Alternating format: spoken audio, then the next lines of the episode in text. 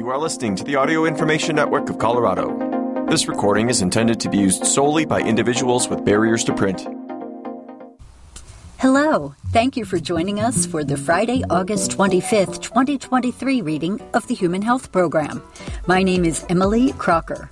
On today's program, Birdsong offers meditative music to people who are blind from the New York Times. And which arm to vaccinate matters from USA Today. Plus, when updated COVID vaccine is expected to become available and who should get it from ABC News. And more, time permitting. Here's our first report. Birdsong offers a distinctly resonant and meditative music to the ears of people who are blind by Alexandra Marvar from the New York Times. For some birders, listening is everything. Being blind or having low vision is no obstacle for those devoted to the pursuit. On an average morning, Susan Glass can sit on the patio at her condominium complex in Saratoga, California, and identify as many as 15 different bird species by ear a Steller's jay, an acorn woodpecker, an oak titmouse. For her, birding is more than a hobby. Birds are my eyesight, said Ms. Glass, a poet and a professor of English at West Valley Community College who has been blind since birth. When I check into a hotel in Pittsburgh, I might remember the rock dove and the house finch in the parking lot, rather than the architecture, she said. Miss Glass, who's 67, was a child when she first noticed the birds twittering outside her family's home on the Lake Erie coast of Michigan. My mother told me they were a swallow called the purple martin, she said. I was paying attention to where they were flying, and I could actually start to hear the dimensions of our little cabin, the screen porch, the front yard, she said. She has mapped her surroundings by birdsong ever since. Birding got a significant boost with the pandemic. With so many people doing less, they tuned into the sounds of nature more and with lockdowns came a reduction in noise pollution, which made the bird calls all the more pronounced. Dr. Sarah Korchesny, a Massachusetts Audubon Program ornithologist in Newburyport, attributes the increased interest in birding partly to the fact that it's a way for people of all abilities to tap into nature, whether by eye, by ear, or both. As the birding community grows larger and more diverse, Dr. Korchesny said, birding clubs and conservation organizations are thinking more about accessibility, and this is changing the way they talk about birding and think about it. For one thing, the terminology is evolving. According to Freya McGregor, a 35 year old birder and occupational therapist specializing in blindness and low vision, the term birder was once reserved for those who were more serious than the hobbyist bird watcher. But increasingly, birder is becoming a catch all, thanks to a growing awareness that some hobbyists identify birds exclusively by listening. All persons trails. Spaces are evolving too. Nature trails from Cape Cod to the Colombian Andes are being reimagined with features like wheelchair accessible terrain and guardrails to guide guests with low vision.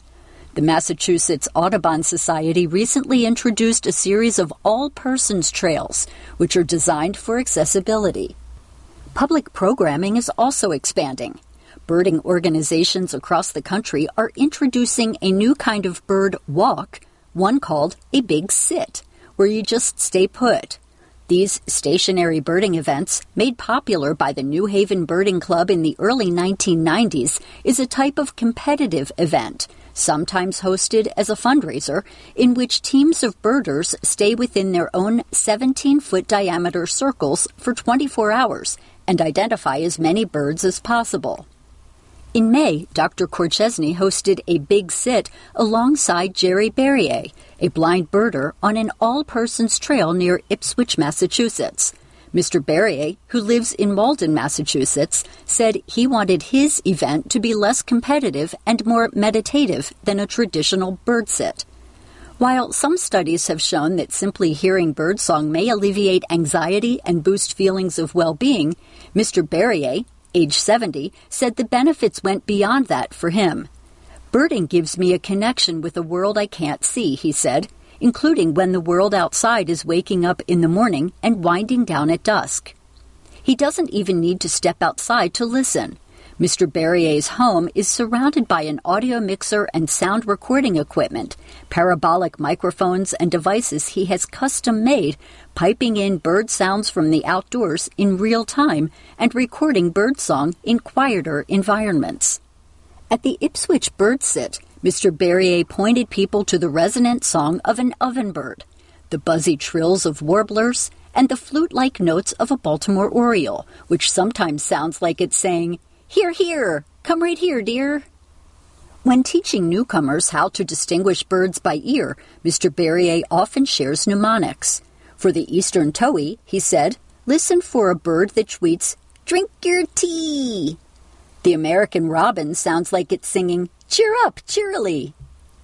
The northern cardinal might be saying, Watch here, watch here. American goldfinches call potato chip in flight, while olive sided flycatchers chirp, Quick, three beers. Mr. Berrier has been birding since the 1970s when he was in college at the Indiana University of Pennsylvania. There, a professor gave him a special assignment to replace the dissection based portion of his biology course. He ended up giving me probably one of the greatest gifts that's ever been given to me by recommending that I listen to his record albums from Cornell University that had bird sounds on them, Mr. Berrier said. He said, I want you to listen to these during the semester, and at the end, your lab portion of the grade is going to be based on a walk in the woods with me, and I will ask you to identify some of the sounds you hear, he said. At first, Mr. Berrier found it daunting to distinguish bird species in the wild just by their sounds. I just thought, man, these birds all sound the same, he said. But by the end of the semester, I was hooked, and I've been doing it ever since, he said. During these early outings, Mr. Berrier identified cardinals with their laser like trills, robins with their cheery twittering, and red winged blackbirds whose call he still thinks of as a harbinger of spring. A bird heard. For birders looking to expand their life list of every bird they've ever spotted, knowing these calls can be indispensable. The American Birding Association's rules for identifying a bird species make no qualitative distinction between a bird heard and a bird seen. Trevor Attenberg, a scientist and writer who is blind and lives in Portland, Oregon, pointed out there were plenty of birds you had far less chance of seeing than hearing. Something like 60 to 70 percent of the birds that you will encounter, you will only be able to encounter by ear, Mr. Attenberg said. I'm always listening to what kind of birds I can hear in any given environment whenever I step outside, and it tells me so much, he said. It tells me about the weather and the seasons. It tells me about this specific landscape that I'm in. Even when I'm in urban environments, it can tell me about the quality of habitat, he said. Learning the percentage of birds that one might only ever have a chance to identify by ear gave Mr. Attenberg, age 40, more confidence. It's indicating to me, as the blind birder, uncertain as to my place in science, that I can actually compete with other ornithologists that can spot birds through binoculars and so forth, which I can't really do, he said. Learning that, in fact, such a large share of possible bird detections are only going to come through the ear tells me that, well, there is room for blind people and people that just enjoy using their ears for listening or collecting information to learn about birds in this way, he said. Birders don't need to memorize every call.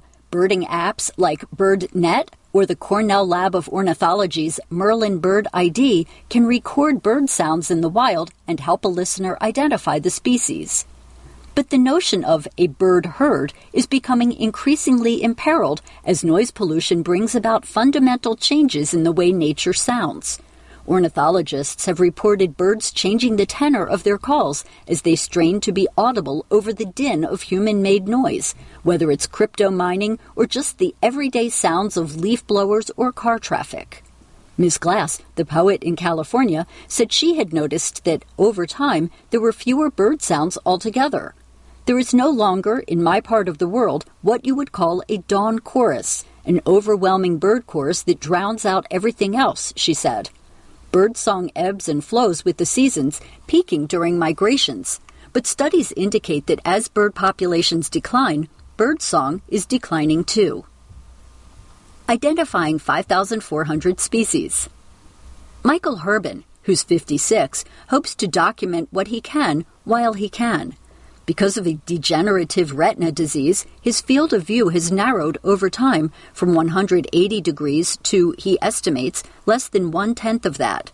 So Mr. Hurben, a retired engineer who lives in Bloomington, Minnesota, has doubled down and is on his way to identifying 5,400 different birds, about half of the world's bird species. I just want to be able to say that I've identified the majority, he said. He and his wife, Claire Strohmeyer, who is also 56 and is a clinical researcher, have visited dozens of international destinations to check rare species off the list. But a narrow scope makes searching for a bird in a tree or spotting it through binoculars especially challenging. This makes Mr. Hurben's ability to identify birds by ear essential. He has brushed up on his skills online and by birding by ear with other birders, including Mr. Berrier, who joined Mr. Hurben on a trip to Cape May, New Jersey last year. Mr. Hurben finds it increasingly difficult to hear certain birdsong, like the very high pitched calls of the colorful cedar waxwing. Before we go on a trip, I will try to really study the calls ahead of time, he said. While some calls do require a mnemonic to remember, others are very distinctive. He cited the screaming piha, a bird he and his wife trekked into the Amazon to identify. Its unique call is a go to for sound designers when making films set in jungles, he said. You can listen for it in Werner Herzog's 1972 film, Aguirre, Wrath of God. Likewise, another South American bird, the sharpbill, has a call that sounds like a falling bomb, Mr. Hurben said. I hear that song once and I'll never forget it the rest of my life, he said. Up next, choosing which arm to offer for vaccination matters. The data shows those using the same side see better response. By Adriana Rodriguez from USA Today. When you roll up your sleeve to get routine vaccinations, do you prefer a jab in your right or left arm? New data suggests the choice you make matters. Researchers in Germany found people who got all their shots in one arm had a stronger immune response than those who distributed shots between both arms, according to a study published in eBiomedicine, a peer reviewed journal from the Lancet Discovery Science.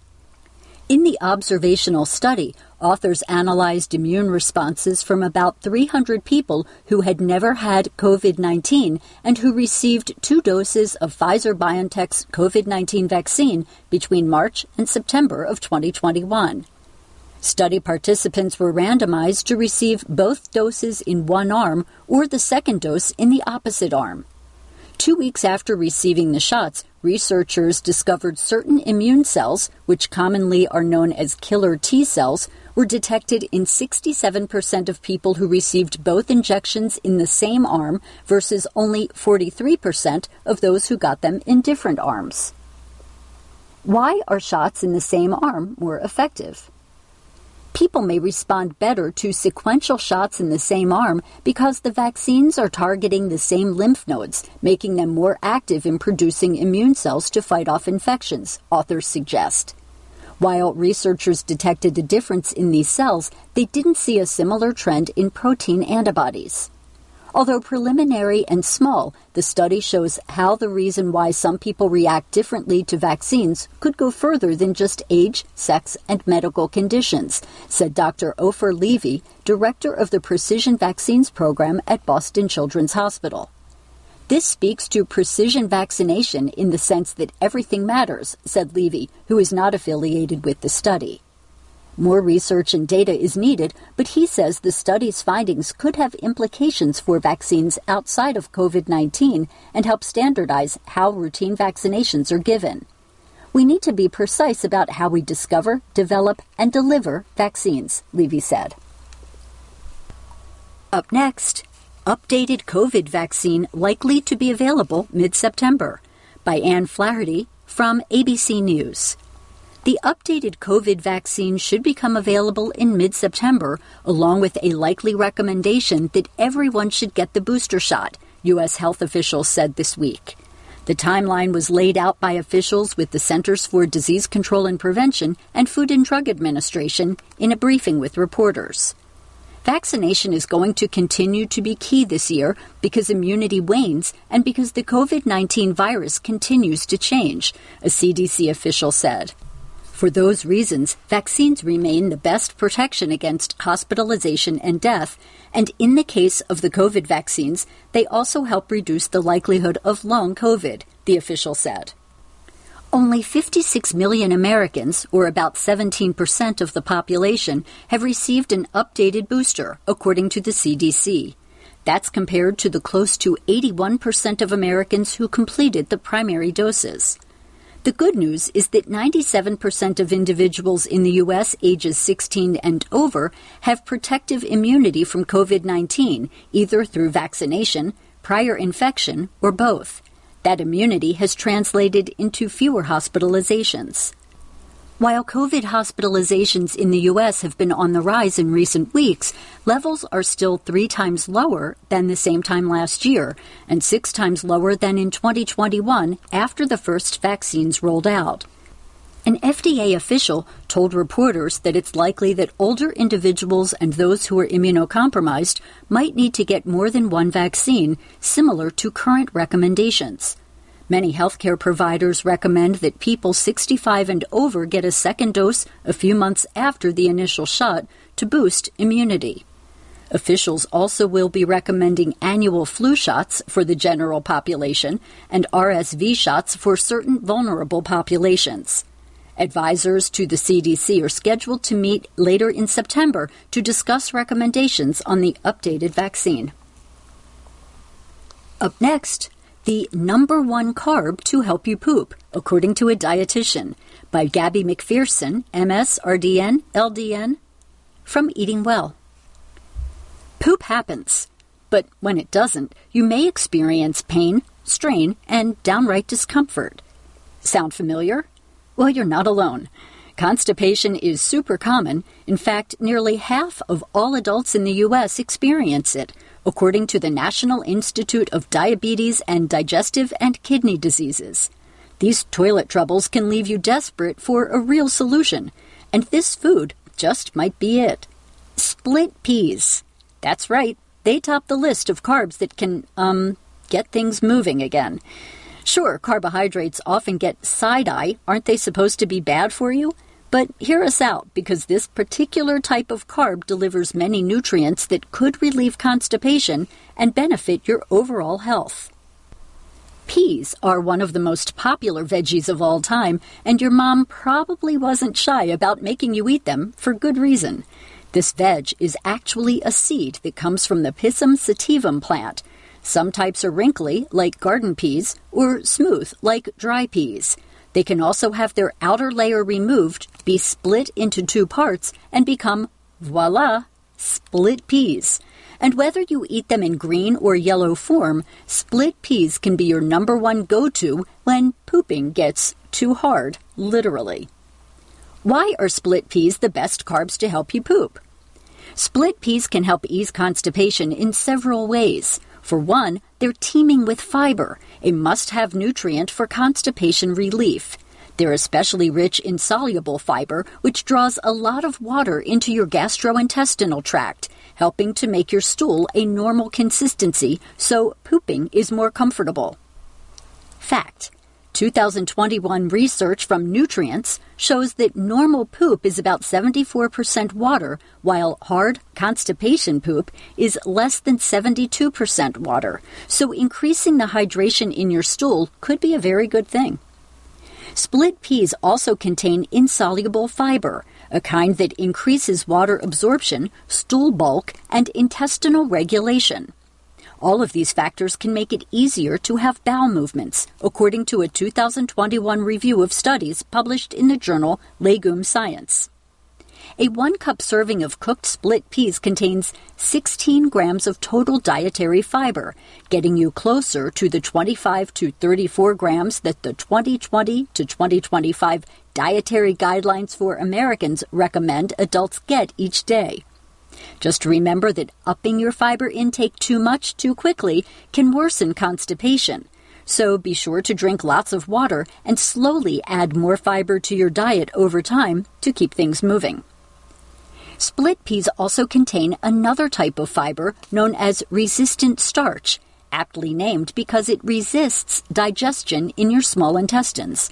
Once they reach your colon, resistant starches are broken down and fermented by your gut bacteria, producing short chain fatty acids, including one called butyrate. Butyrate functions as an energy source for your intestinal lining, and it may act on cells involved in regulating gut motility, making it easier for stool to move through your intestines, a process controlled by the enteric nervous system, according to a 2021 review of studies published in the journal Nutrients. Resistant starches have prebiotic powers as well, meaning they feed your good gut bacteria and promote better microbiome health, which has been linked to regularity. Poor gut health has the opposite effect, according to a 2019 review published in the journal Frontiers in Medicine. Additionally, a 2017 review published in the American Journal of Medical Sciences that included five randomized control trials found that consuming prebiotic foods like split peas increased weekly stool frequency in adults with constipation. And the benefits don't end there.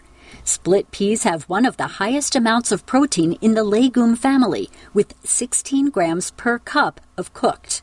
While protein doesn't help constipation directly, it's one of the food groups you might want to skip when you're backed up and feeling bloated and full. But going without food can drain your energy, and the complex carbs that peas deliver can counter that fatigue without feeling like you're eating something heavy. Plus, they're inexpensive, accessible in most stores, and can hang around for a long time in your pantry. What's the best way to eat split peas when you're constipated? One way to enjoy this legume is to whip up a batch of split pea soup in your crock pot. You can also opt to chill the soup and slow sip it like a constipation fighting tonic. Split peas also pair nicely with rice, a food that might sound good when you have belly trouble. You can blitz split peas into hummus and add fiber rich chia seeds, which can also help you poop. Eat it with whole grain pita crackers for a crunchy snack, or pair it with high water foods like cucumber or bell pepper strips to promote hydration and softer stools. Also, consider adding cold, plain split peas to a fruit smoothie. Here are some other carbs that may help you poop. Lentils. A cousin of split peas, lentils offer 15 grams of fiber per one cup serving and make an easy substitute if split peas aren't your favorite. Navy beans, also in the legume family, provide 15 grams of fiber per cooked one cup serving. Oats, like split peas, oats are loaded with soluble fiber which could help relieve constipation. A half cup of uncooked oats has 8 grams of fiber. Pears, carb rich fruits can help you poop too, so consider adding pears into your eating routine. They have fiber and sorbitol, which acts as a natural laxative. Here's the um, bottom line. While no one food is a guaranteed solution for your bottom problems, a helpful strategy is to eat an overall healthy, balanced diet with plenty of dietary fiber from foods like split peas and get plenty of water and exercise. Up next, TV binges increase clot risk from Consumer Reports on Health. People who watched TV for four hours or more a day had a 35% higher risk for blood clots in their lungs or deep leg veins compared with those who watched less than two and a half hours, according to an analysis of three studies. Prolonged sitting may encourage clots by boosting inflammation and the risk of obesity and high blood pressure, and slowing blood flow from your legs back to your heart. Getting up and moving around frequently may help and the source is the European Journal of Preventive Cardiology. Thank you for joining us for the Human Health Program. My name is Emily Crocker.